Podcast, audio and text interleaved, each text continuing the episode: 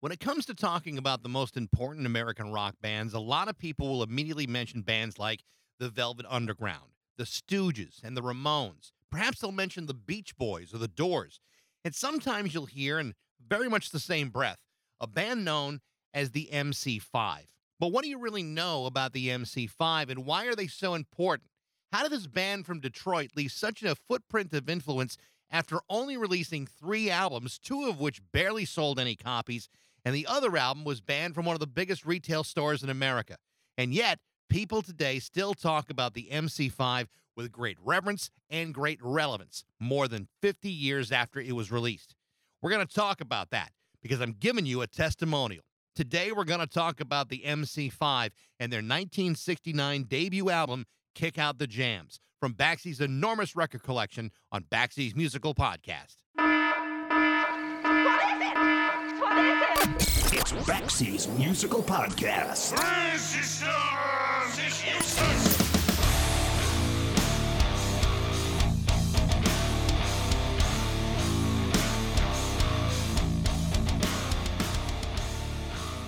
So, what is it about the MC5 that makes them so important? In order to understand it, you have to go back and take a look at what was happening from as far back as 1964. This is one year after the Kennedy assassination, same year the Civil Rights Act was enacted. It was also a year where the U.S. involvement in Vietnam was starting to escalate. In other words, there was trouble brewing in the United States, and the music of the time had not yet completely caught up with those times. The Beatles were just arriving in the U.S., still singing love songs. And in certain areas like Detroit, where racial and economic tensions were high, some kids were waiting for something major to break loose. And among those kids were two teenagers named Wayne Kramer and Fred Sonic Smith. Each of these kids had a band, the Vibratones and the Bounty Hunters. Now, these two bands shared a few things in common. Both Fred and Wayne were fans of rhythm and blues and early rock and roll and what would now be called garage rock but they were also fans of that music being played really, really fast and very, very loud. The two bands also shared another common problem. They each had members who went off to college, others chose to find jobs instead. With the two bands in shambles, Wayne Kramer and Fred Smith decided they would form a band together and find guys who were not so interested in getting an education or working for a living. They wanted to rock out loudly. Instead, they retooled the Bounty Hunters when Fred Smith switched from guitar to bass, adding drummer Leo LeDuc and another guitar player in Billy Vargo. Soon, LeDuc would be replaced by Dennis Thompson, and Billy Vargo would be replaced by Michael Davis. Suddenly, the Bounty Hunters were a band with some level of commitment and even achieved a local following throughout the city of Detroit. What the band didn't have was a manager, and that's when they met Rob Derminer. Derminer was a few years older than Kramer and Smith, but he was also very much into the budding counterculture of the mid 60s. He was also very political and deeply involved in left wing causes that would eventually catch fire later in the decade with the hippies and flower power, but not just yet. At this point, Derminer wanted to manage the band, but then he also kind of wanted to play the bass too. What they really wanted was for him to become the lead singer. And so, to pay homage to John Coltrane's piano player McCoy Tyner, Rob changed his name to Rob Tyner.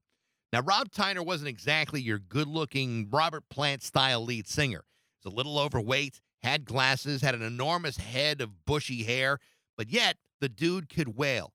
With every performance feeling like some sort of religious revival on steroids. And it was Rob Tyner who decided the Bounty Hunters, while a pretty good name, they needed something else. And so Tyner was the one who suggested that they embrace their roots and call themselves the Motor City Five, which of course was cut down even further to just the MC5. From that point forward, the MC5 used their sheer power of the music and Tyner's aggressive stage presence to blow their home audiences away. Soon they were playing before standing room only crowds of a thousand people or more. Their music was beginning to strike a real chord with people. And in 1966, the MC5 released their first single on AMG Records, a cover of I Can Only Give You Everything by Van Morrison and his band Them. And the B side was an original entitled One of the Guys. The single was enough to get the MC5 invited on tour with Janis Joplin and her band Big Brother and the Holding Company. That tour finished with the audiences demanding that the MC5 perform multiple encores every night. And that sort of thing doesn't sit very well when the headlining act is ready and ready to go on, even when that person happens to be Janis Joplin. And that's when they were asked to leave the tour. They then went on tour with Cream, and much like the way they bulldozed their way through those shows with Big Brother and the Holding Company, the same was true for their shows on this tour as well. Well, you can't just blow Janis Joplin and Eric Clapton off the stage in the prime of their careers and not have people take notice. And the most important person to take that notice was Danny Fields of Elektra Records. Now, Danny Fields is a highly important figure as he would later go on to manage the Ramones, but he would also work with the Doors and the Velvet Underground. But on this night in 1968, Danny Fields would travel to Ann Arbor, Michigan to check out the MC5. And as the story goes, Fields signed the band that night to a contract. He then asked the band if there were anyone else like these guys, and according to legend, the MC5 told him to take a look at their friends from Ann Arbor, Michigan, Iggy Pop and the Stooges. He did, and within one single trip, Danny Fields would sign the first two bands ever signed to Elektra Records, arguably two of the most important bands in history.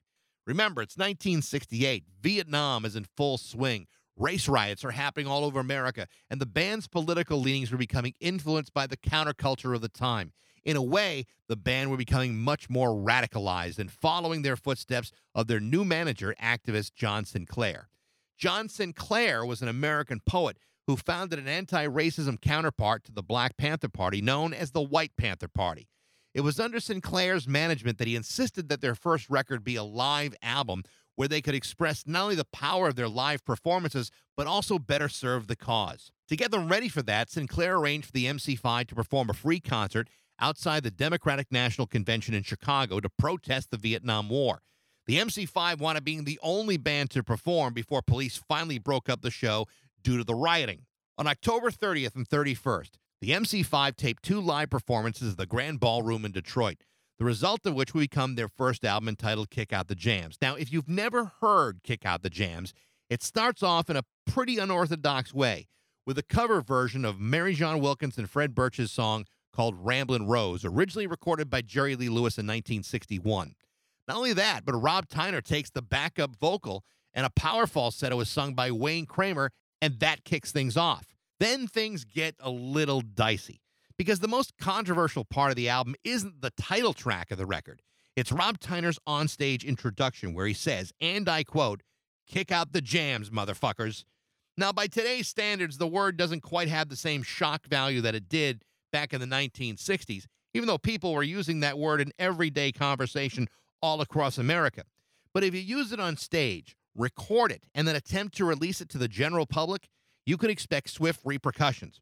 Four years earlier, Lenny Bruce was arrested and convicted and put in jail for using the same exact word in his comedy act. So, using it to introduce your best song, the very song you were hoping to put out as a single, was no less shocking in 1968 as it was in 1964. And if you put that word in the hands of radicalized hippies, then you're just asking for problems. And those problems begin with the Hudson's department store. In 1968, Hudson's department store, which was based in Detroit, claimed to be the second largest department store in square footage behind Macy's. In other words, Hudson's was kind of a big deal. But it was a family run business for much of the 1960s. So when copies of the MC5's Kick Out the Jams were being stocked on their shelves, they were not immediately aware that the album contained the word motherfucker. Once this was found out, Hudson's decided to remove the album from the shelves, even though the album had already sold more than 100,000 copies nationwide, causing it to peak on the Billboard charts at number 35. Nevertheless, because they felt the album was obscene, Hudson's pulled the record. Several months later, John Sinclair was busted for purchasing a couple of joints from two female undercover police officers. He would then spend the next 10 years in prison for possession.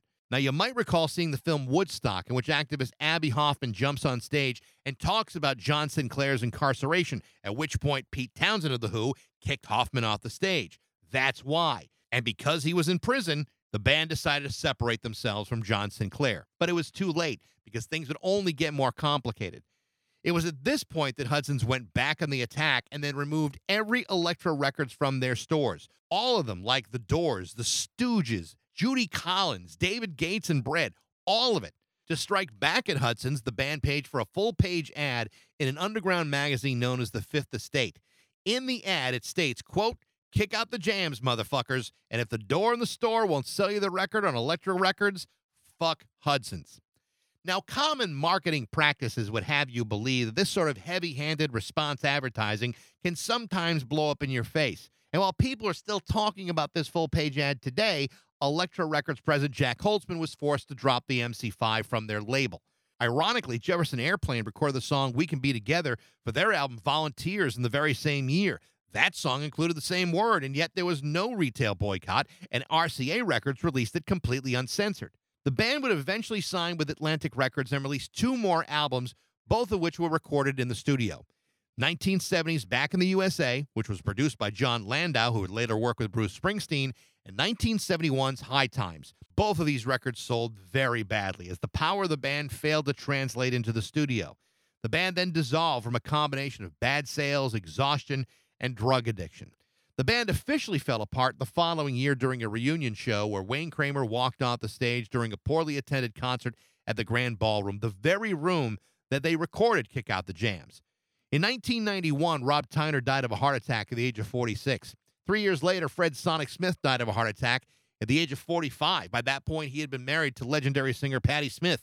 And in 2005, the three surviving members of the MC5 reunited for a series of shows with Handsome Dick Manitoba from the Dictators as their lead singer. This version of the band lasted until 2012 when bass player Michael Davis died of liver failure at the age of 68. So, what made the MC5 so damn influential? This was a band whose raw power transcended every other band in America at the time. It's 1968. Other than the Stooges, there was nobody playing like the MC5.